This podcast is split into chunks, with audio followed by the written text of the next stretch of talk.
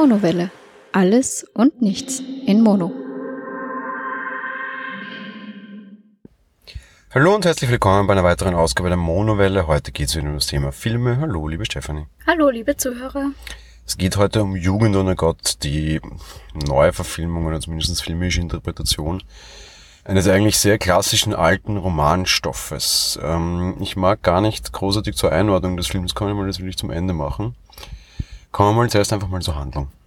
Okay, ja, im Endeffekt ähm, leben wir in einer sehr ähm, inzwischen organisierten Welt, eine Zweiklassengesellschaft, wenn man so möchte. Ähm, es wird eingeordnet nach, wie nennen sie es so schön, nach Arbeitskräften und äh, Arbeitsempfängern oder irgendwie so, oder nach Leistungsgebern und Leistungsempfängern. Ähm, es gibt sehr harte Tests mehr oder minder, ähm, was die körperliche und geistige Fitness von den, ja, schon von den Jugendlichen in den Schulen betrifft. Und demnach wird dann eingestuft, ob man dann auch in der Stadt selber direkt im Kern wohnt, wo dann halt wirklich die Elite wohnt. Und auch diejenigen, die da die Gesellschaft vorantreiben im Endeffekt. Und ja, die Randbezirke, wo der ganze Slum ist, wenn man das so möchte. Ähm, Im Endeffekt sehen wir hier in diesem Film eine Auswahl einer Schule, wo es dann darum geht, ähm, Studienstipendien zu bekommen, um zur Elite zu gehören.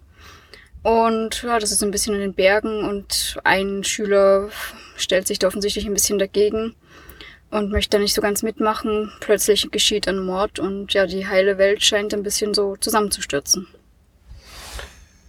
Ähm, ohne zu groß zu spoilern, was bei dem Titel jetzt eh nicht schwer möglich ist, im Endeffekt sehen wir diese, diese Mordgeschichte aus drei verschiedenen Perspektiven. Aus die eines Schülers, der so ein bisschen als der Hauptcharakter gezeichnet wird, was ein bisschen verwunderlich ist, wenn man sich an das Original erinnert. Aus die einer anderen Person und am Ende aus der Person des Lehrers. Der Film endet aber nicht mit der Auflösung, naja, der Film endet de facto schon mit der Auflösung des Mordes.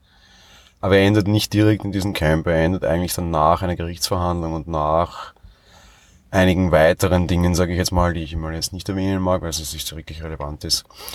Das Setting ist eigentlich eine, eine, eine Dystopie eigentlich. Das heißt, er spielt in irgendeiner Zukunft, die muss jetzt nicht so weit weg sein, es wirkt jetzt auch nicht alles so großartig utopisch.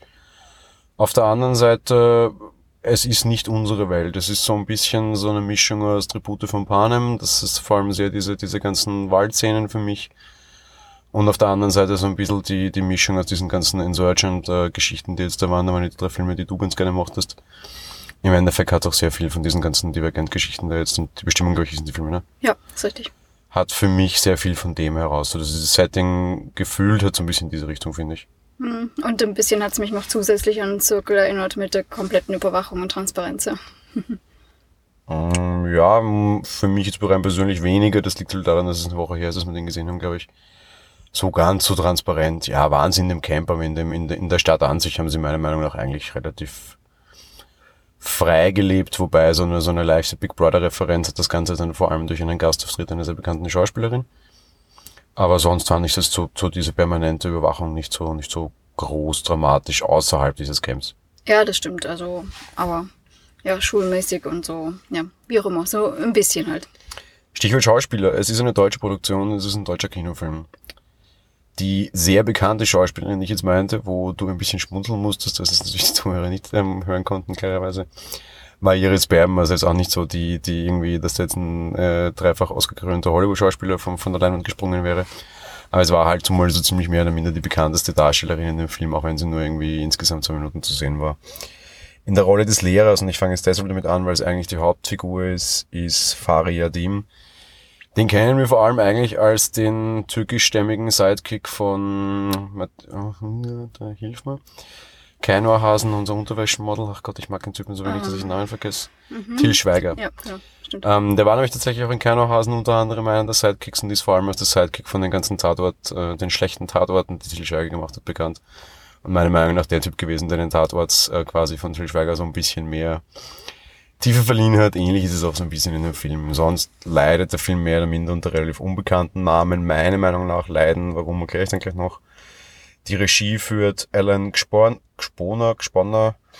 Ähm, Drehbuch machen Alex Burisch und Matthias Pacht. Im Endeffekt lauter Leute, die aus kleineren deutschen Produktionen bekannt sind. Nadesh, die Schülerin, wird von Alicia von Ritterberg gespielt, Eva von Amelia Schüle, Lorin von ähm, Anna-Maria Mühe, das ist die Psychologin, das ist auch noch eine relativ bekannte Schauspielerin. Ja, und so weiter und so weiter und so weiter. Ähm, So, nachdem wir mal die, das Pflichtprogramm abgehandelt haben, schauspielerische Leistung? Also, ähm, ja, war jetzt aus meiner Sicht, also auch aus meiner Sicht nicht so toll. Ähm, wer mir gut gefallen hat, war der Lehrer und die Psychologin fand ich, die beiden haben das gut gemacht. Ansonsten war der Rest eher so ein bisschen, naja, geht so. Also mir hat auch der Lehrer sehr gut gefallen. Das war halt so der einzige tatsächliche Fernseher der Kinoschauspieler, muss man halt auch dazu sagen, oder der, der halt in diesen Rollen schon bekannt oder größer war. Der Film hat zwei Probleme. Einerseits A, ähm, Deutsch-Österreich hat, finde ich, immer ein großes Problem, irgendwie Schauspieler auf die Leinwand zu bekommen, weil wir eine sehr gute, sehr ausgeprägte Theaterszene haben und du damit wahrscheinlich wesentlich mehr Kohle machen kannst, als wenn du irgendwelche einheimischen Filme produzierst. Äh, Österreich mag jetzt vielleicht eine Ausnahme haben mit Christoph Waltz, der vielleicht tatsächlich auch im großen Kino schauspielen kann und sich da durchgesetzt hat.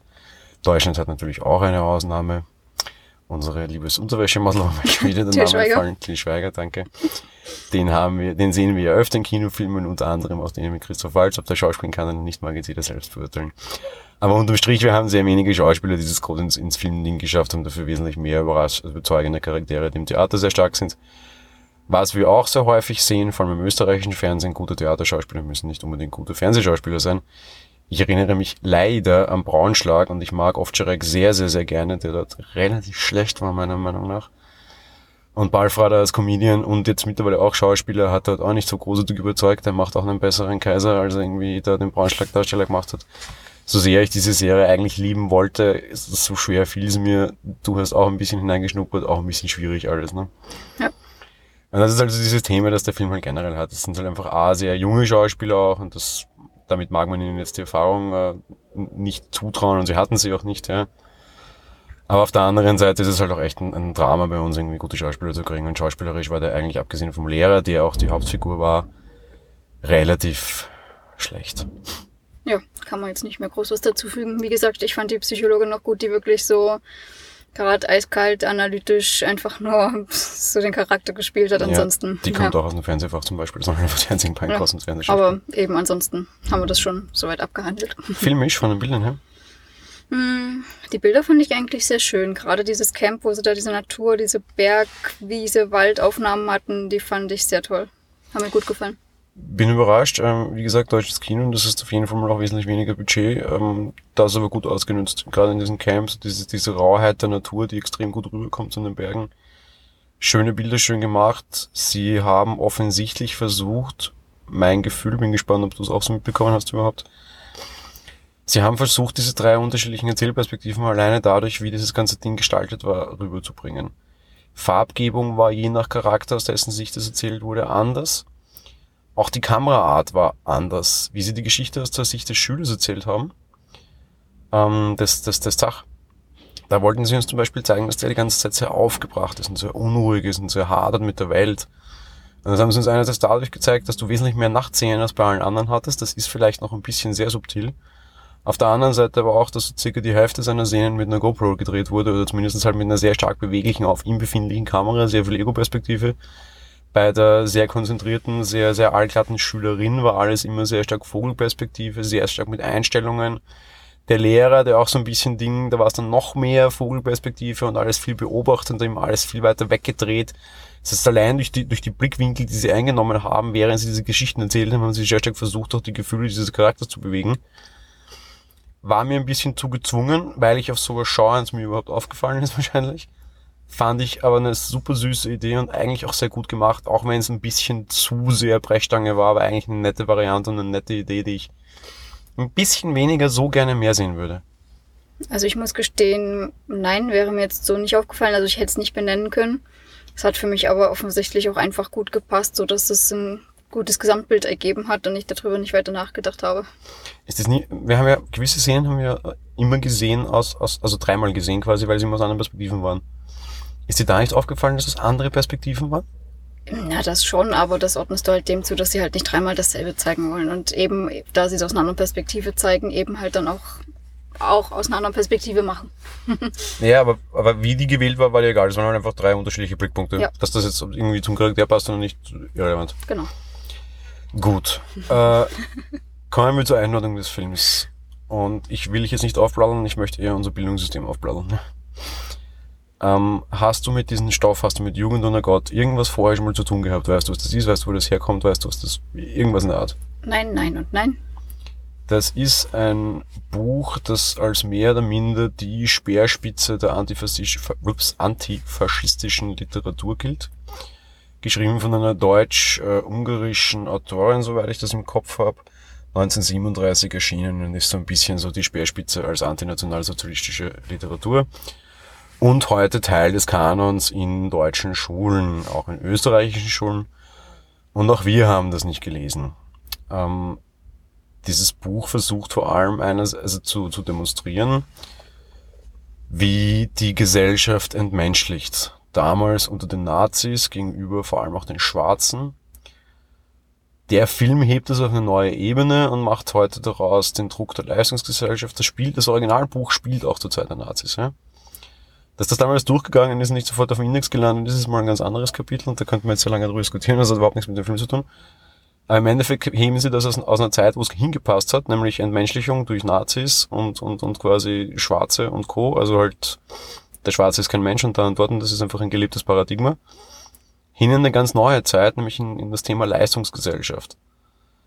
Und ich finde, das machen sie gut es wirkt nicht, es wirkt nicht falsch. Es funkt, die, die, diese, dieses Grundthema und diese Grundgeschichte, so an sich, ist die gleiche. Weniger Technik, weniger Camp, weniger Tribute von weil das gab es damals alles nicht, ja.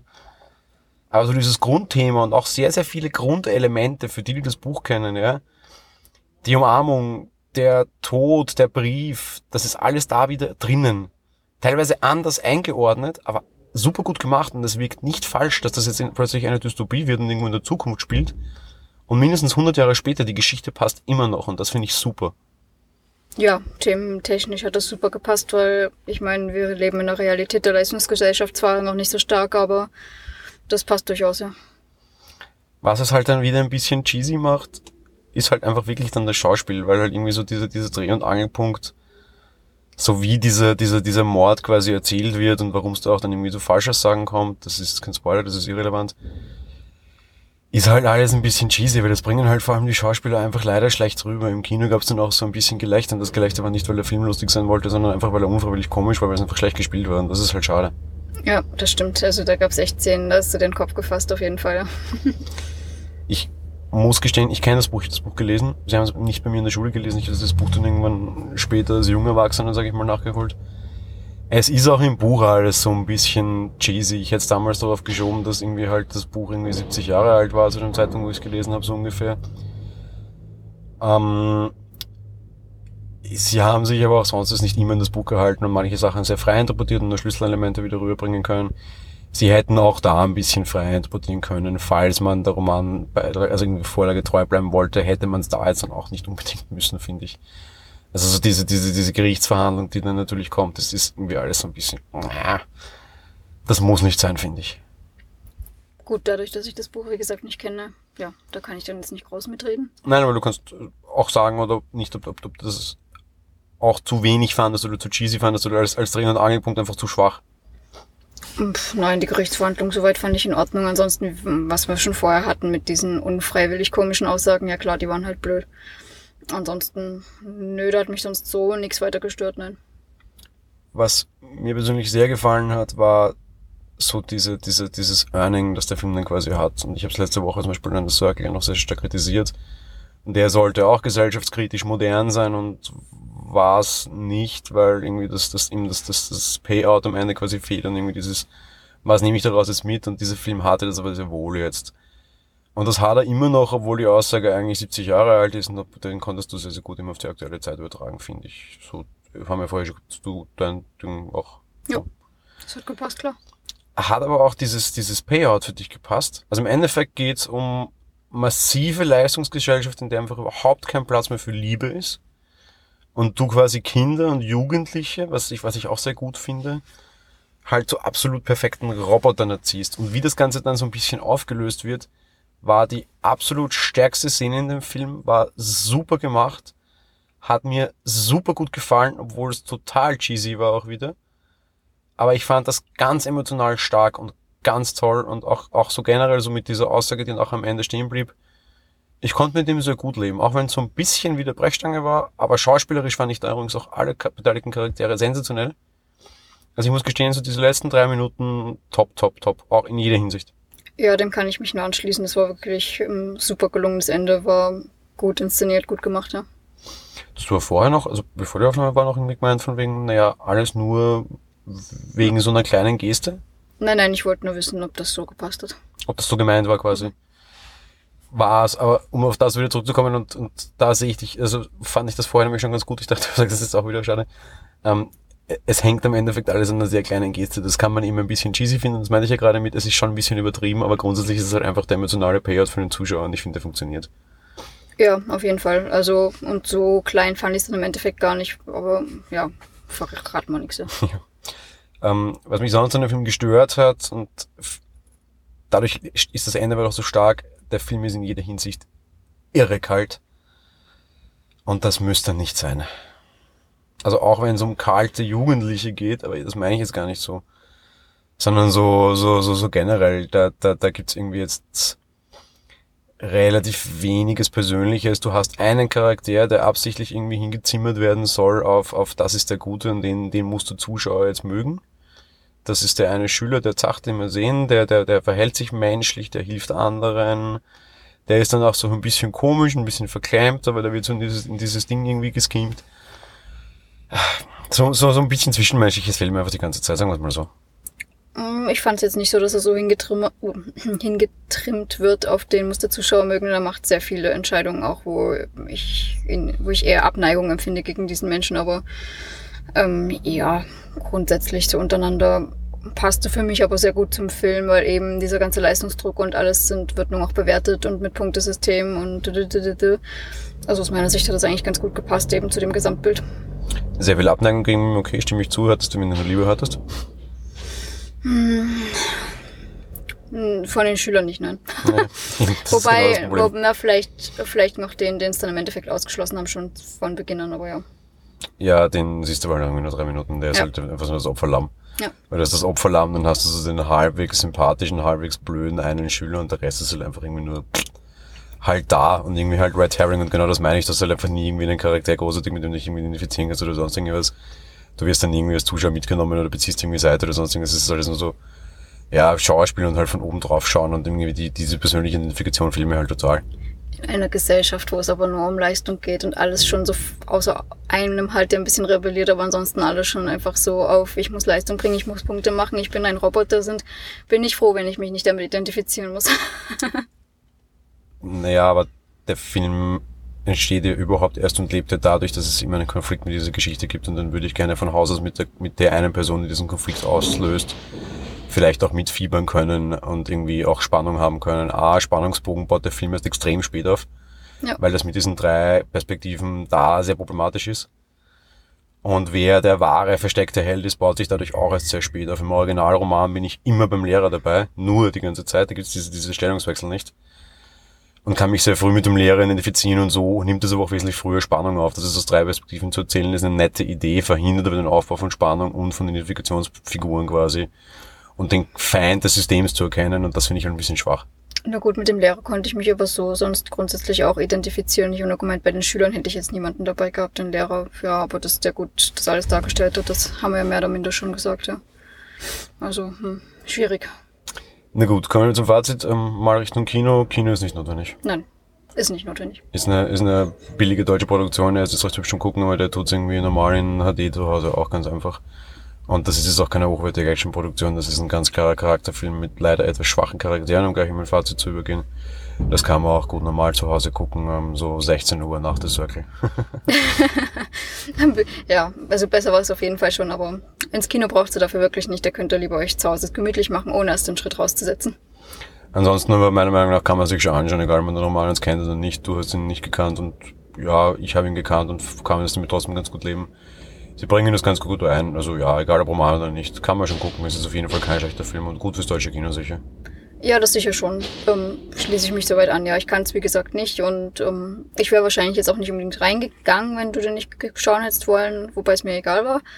Und ja, nein, war soweit eigentlich gut und gut umgesetzt, besser als Circle auf jeden Fall. Ja, kann man machen. In dem Sinne wünschen wir euch zumindest gute zwei, also zwei gute, gut um die zwei Stunden herum mhm. dort. Ja. Äh, spannende Stunden, lustige oder unterhaltende sind es keine, weil das will es auch nicht, aber das ist auch ganz gut, sondern mal wieder ein bisschen was zum Nachdenken. Und danach schauen wir dann vielleicht irgendwie einen blöden, stumpfen Actionfilm. Wäre dann jetzt auch wieder das nächste. genau. In dem Sinne, wir wünschen euch, ja, gute Spannung, weil Spaß will ich in dem Fall nicht sagen. Bis bald. Bis bald. Tschüss. Ciao.